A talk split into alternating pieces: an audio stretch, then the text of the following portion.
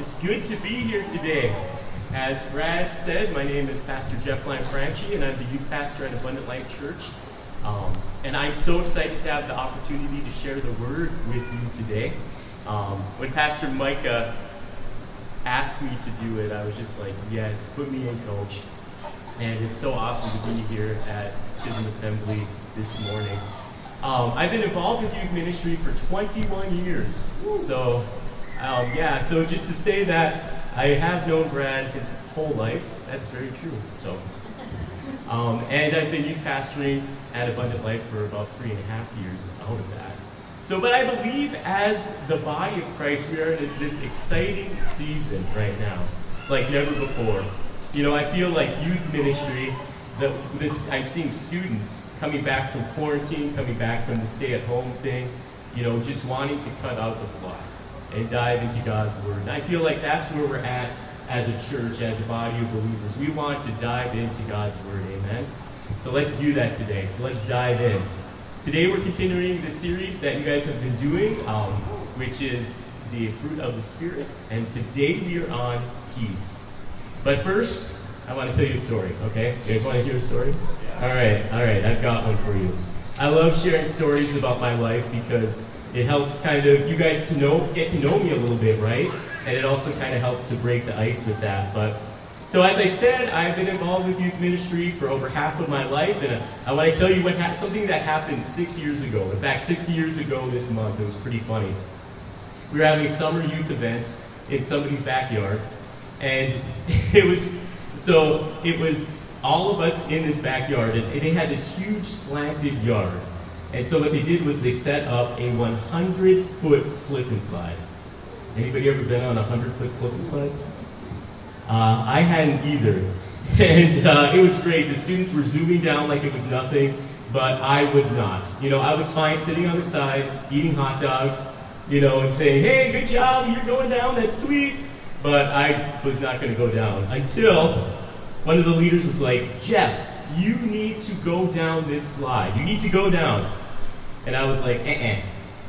And all of a sudden, what, uh, they, this caused like a ripple effect with the students that were there. They, they were like, yeah, you need to go down this slide. And they started chanting my name, Jeff, Jeff, Jeff, Jeff. It was just like in the movies when you've seen that happen. This was the epitome of peer pressure right here, right? Jeff, Jeff, Jeff. So with a burst of confidence and maybe stupidity, I gave in and took my place at the tippy top of this slip and slide, right?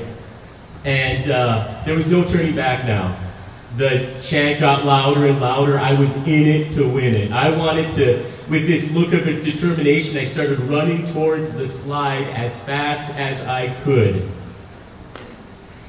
My aim was to make it down with the finesse and style of an Olympic slip and slide athlete. So I get, to, so I ran. I get, I get, get to the point where you have to jump. So I ran and jumped, you know, belly down, and I get to it, and I actually fell a little bit short of the slide, and my, my arms actually went underneath the slide, and I came to this screeching halt. Needless to say, the cheers ended there. It was kind of like the most anticlimactic thing. I mean, you, you, they're like, yes, go, go, go, go. Aww. So there I lay like a beached whale, you know, just sort of, sort of like I, I made it all of two inches down this slide, the thought came to me that I should just get up, go home, walk out of this place with my head hanging down, and maybe, I don't know, become an accountant or something, I don't know. But, uh, no, but no, I pulled my arms out from under the slide and made my way down. You know, life can be a lot like that slip and slide, right? We have an aim to go through it, have fun, be worry free, and then bam, something happens that causes us to come to a screeching halt, and then worry and fear creep in. That is why this peace, this particular fruit of the Spirit, is so vital for us not only to bear, but to also fully comprehend. You know, Paul gives us a list of the fruit or the evidence of the Holy Spirit working in our lives in Galatians 5 22 through 23. And I'm just going to read it for you really quick. It says, but the fruit, but the Holy Spirit produces this kind of fruit in our lives: love, joy, peace, patience, kindness, goodness, faithfulness, gentleness, and self control. Let's look at those first three first because this is what you guys have already learned about love, joy, peace. And I believe there's a specific reason that God, that, that God had Paul write those in those order. Before Paul wrote about the fruit of the Spirit in Galatians 5, the verses leading up to the list of fruit had to do with walking according to the flesh and how we can find freedom from those things by walking according to the Spirit. So when we walk, when we talk about fear or worry or anxiety, we're talking about how the enemy works through our fleshly desire to be in control of our life and its circumstances. Think about that. You can think about that in my own life where, man, something comes up and I want to think of a way to make it work, right? I feel that Paul was very intentional in listing love as the first fruit because it ties perfectly into what, what we're talking about today. The Holy Spirit not only helps us to walk in love, but also helps us to understand the true love of the Father that He has for us. When we experience the love of God and walk in it, we realize who we are in Him. We are a child of the Most High. He has promised to never leave us or forsake us. In fact, in 1 John 4:18 it says that such love, this love of the Father, this love that is that is revealed through Jesus has no fear because that perfect love expels all fear. Man, when we understand who we are and God's love for us, His perfect agape love through Jesus, that love, God, God's love, expels or drives out all fear. I think we have to understand something in this. When we are fearful or worrying or fretting, the peace of God doesn't just hover over it. We don't have to experience fear and then have this peace kind of be like, uh, we'd have this peace be like, what do you saying, Becky? oh, yes, it's over here. I'm like, I can't read that far. I have glasses, I can't read. Anyway, so so when we're experiencing this fear, we don't have to like have God's peace just kind of hover over it and still experience fear, right?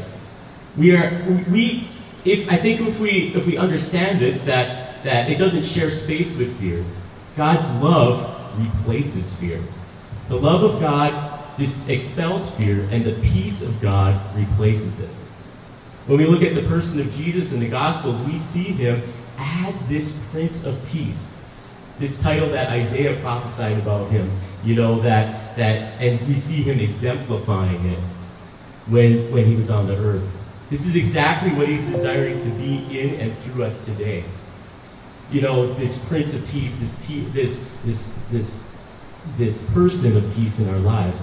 And we see two main and big examples of this that have to do with storms. We see him exemplifying the Prince of Peace when we look about look in the Gospels and we see two main things and they have to do with storms. Let's look at Mark 4, 35 through 40. And it says this. I'm just going to read it for you. It should be up there, but I'm going to read it for you. As evening came, Jesus said to his disciples, Let's cross to the other side of the lake. So they took Jesus in the boat and started out, leaving the crowds behind, although other boats followed. But soon a fierce storm came up. High waves were breaking into the boat, and it began to fill with water. Jesus was sleeping at the back of the boat with his head on a cushion. The disciples woke him up, shouting, Teacher, don't you care that we're going to drown? When Jesus woke up, he rebuked the wind and said to the waves, Silence or peace, be still. Suddenly the wind stopped, and there was a great calm. Then he asked them, Why are you afraid? Do you still have no faith? So let's take a deeper look, no pun intended because we're talking about water. Let's take a deeper look here. There are a couple of main things I want you to notice in this narrative. The first one is let's look at the disciples, let's look at their humanity in this passage. Jesus is physically right there with them. But this threatening storm has come, fear has set in, and in the midst of fear, doubt rears its ugly head. Fear causes us to think irrationally, right? When we allow fear to have a hold on us, it causes us to, to think and act in, in an irrational way. The enemy uses fear to take our eyes off of who Jesus is and what it is that he desires to do in and through us in the midst of the storm. So let's look at how look at how fear causes the disciples to think irrationally, and they accuse Jesus of not caring. Man, how many, does, how many times does that happen in our lives? The storm is raging, the fear is setting in, and we accuse God of not caring or even deserting us. Even in our deepest faith and closest walk with Jesus, the enemy can use fear to cause us to think or act irrationally. Right? We know the promises of God. We know the promises of Jesus, that Jesus is there. But fear can cause us to think, man, he's not caring, he's not there. The second main thing to notice is Jesus. Look at him. We see Jesus sleeping in the midst of this violent storm. I believe there's a very key lesson that Jesus is showing us today. In the middle of the storm, Jesus was at rest. He had peace that passed the disciples' understanding. How many of us can relate to a storm or circumstance arising and it causing us to lose sleep? causing us to lose rest, causing our focus to be on that situation and thinking of ways that we can we can make it work, right? So the more we try, the more the enemy's there trying to steal our peace and rest, to take our eyes off of Jesus and on the situation surrounding us. It's really cool because Jesus was the Prince of Peace in this situation. Jesus was bearing that fruit during the storm. He was confident and secure in the love of his Father. I want to encourage you today to know that that, that same spirit that allowed him to sleep through the storm is available to us today, right? Through the infilling of the Holy Spirit.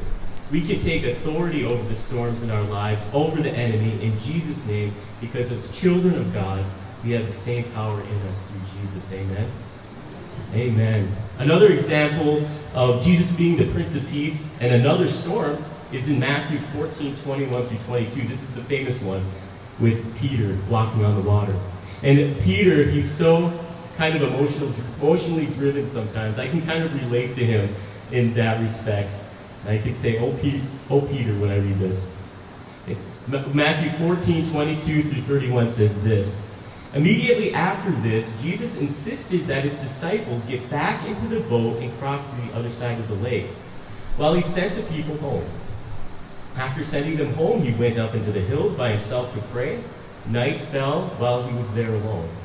Meanwhile, the disciples were in trouble far away from land, for a strong wind had arisen, and they were fighting heavy waves.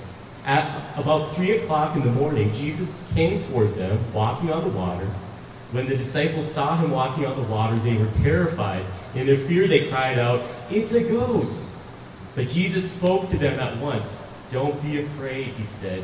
Take courage, I am here. Ah, the Prince of Peace arrived. Then Peter called to him, Lord, if it's really you, tell me to come to you walking on the water. Jesus said, Yes, come. So Peter went over the side of the boat and walked on the water towards Jesus. But when he saw the strong wind and waves, he was terrified and began to sink. Save me, Lord, he shouted. Jesus immediately reached out and grabbed him. You have so little faith, Jesus said. Why did you doubt me? So let's let's stir back a little bit in this account, and we have to look at what happened right before this account. Jesus healed many people. He fed the 5,000 with five loaves and two fishes, right? And the disciples had just witnessed this. They had seen Jesus do these amazing things, right? With their own eyes. Man, I can think of I can think of a list of many times, many times when God has done amazing, miraculous things in my life, and my faith is all charged up, and I'm on this mountaintop experience, and that's when the enemy hits with a storm out of nowhere. Yep. Again, the disciples were in this place of comfort, so to speak. You know, they were familiar with boats and how to use them. For many of them, it looked like it could be looked down as a comfort zone, right? In this boat, they were trying to figure things out for themselves. You could imagine them asking, How do we survive? How do we keep this boat afloat? And then Jesus shows up. Again, the Prince of Peace himself arrives on the scene. And what does Peter do? He asks to leave this boat of trying to do things himself and move in confidence towards Jesus. I believe that what Peter and other disciples experienced, you know, seeing Jesus perform these miracles and the power of God working through him, helped spur on the tr- their trust in Jesus, right? They helped spur on this faith in that he was able to do what he had been placed there to do. I believe in this moment, seeing Jesus, Peter experienced this peace that passed all his understanding. That peace replaced fear. That peace gave him confidence. Because the Prince of Peace was there, and as Peter kept his eyes on Jesus, he walked over the storm. Oof. Think about that. He was able to, as he kept his eyes on Jesus, walk over the storm. So again, not only do we see that we can find rest during the storms, we that the storms that we're facing, but that peace, that fruit of the Spirit working in us will give us confidence to follow Jesus through the storm. But see what happens. Oh, this is the famous part. The waves and wind and circumstances, they took his eyes off of Jesus and he began to sink. Oh, Peter. Oh, Peter. I can easily say, Oh, Jeff. Seriously, how many times have I allowed myself to get caught up in worry and fear and allow the enemy to take my eyes off of Jesus and on the circumstance surrounding me? See, if we want to see the fruit of the Spirit alive and active in our lives, we, we first have to come to a place, and that place is surrender. Surrender. It's dying to ourselves and our flesh. And we truly, when we truly surrender our circumstances our storms, the things that are causing us to not be experiencing His peace, when we absolutely make way for His peace to reign and rule in our lives, that is when we're going to experience that fruit in our lives. It's acknowledging that it's not by my might, it's not by my power, but it's by His Spirit. By His Spirit. I know that, I mean, even talking to it, that's way easier said than done. That's way easier for me to preach than to put action behind, right? Because, man, it's easy to say, I trust in Jesus through whatever I'm going through. But when the rubber meets the road and we are actually surrendering to Jesus, that is when we're going to see that fruit be very born in our lives, right? It's, it's really, it's really done when it honestly comes from this daily and sometimes minutely and sometimes, secondly, saying no to the enemy and allowing the Holy Spirit to fill us. I want you to listen to this really important thing that I'm going to tell you. I just want you to, to listen up. When we let fear take the place of our faith, we start serving that fear. That fear becomes our God. Think about that. Fear is one of the enemy's biggest tactics, and that, that he uses to keep us stuck. Just like me on that slip and slide, Fear keeps us stuck. He wants fear to hold us back from fulfilling our God given destiny, right? Maybe God is calling you to do something out of your comfort zone, out of the boat that you're in.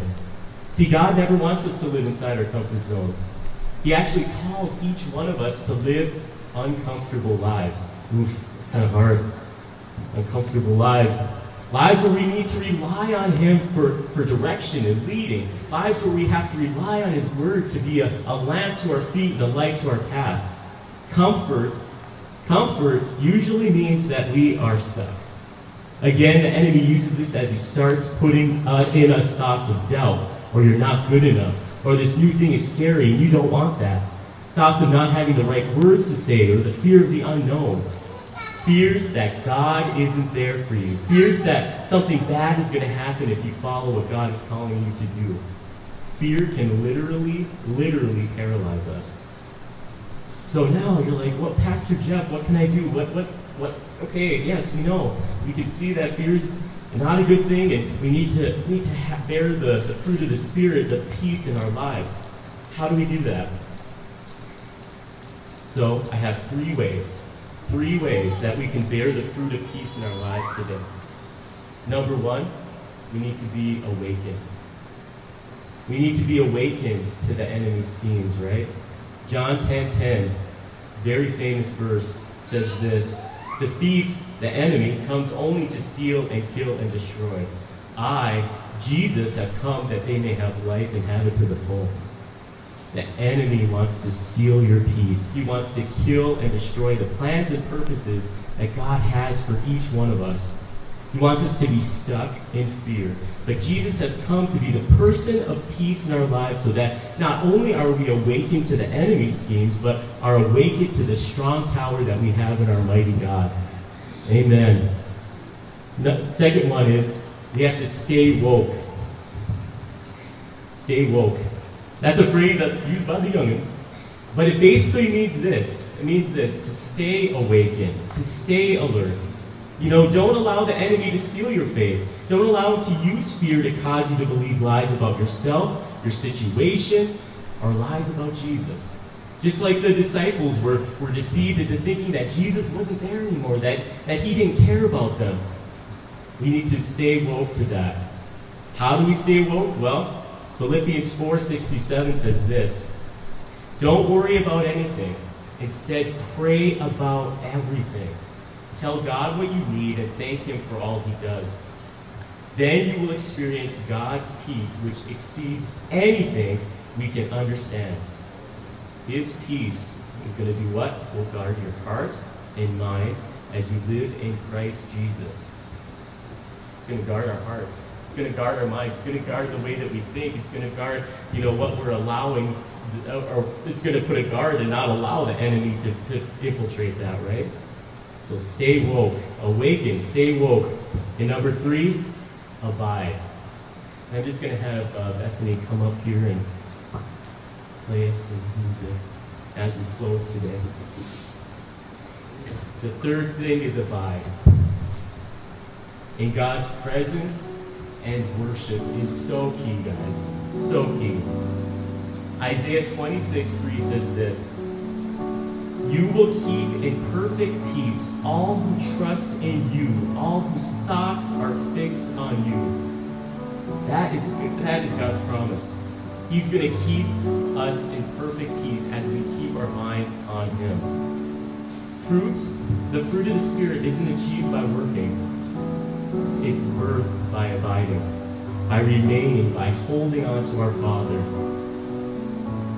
Think about it this way abiding will always lead to surrender. Abiding will always lead to surrender. Surrender will always lead to the Holy Spirit moving in our lives.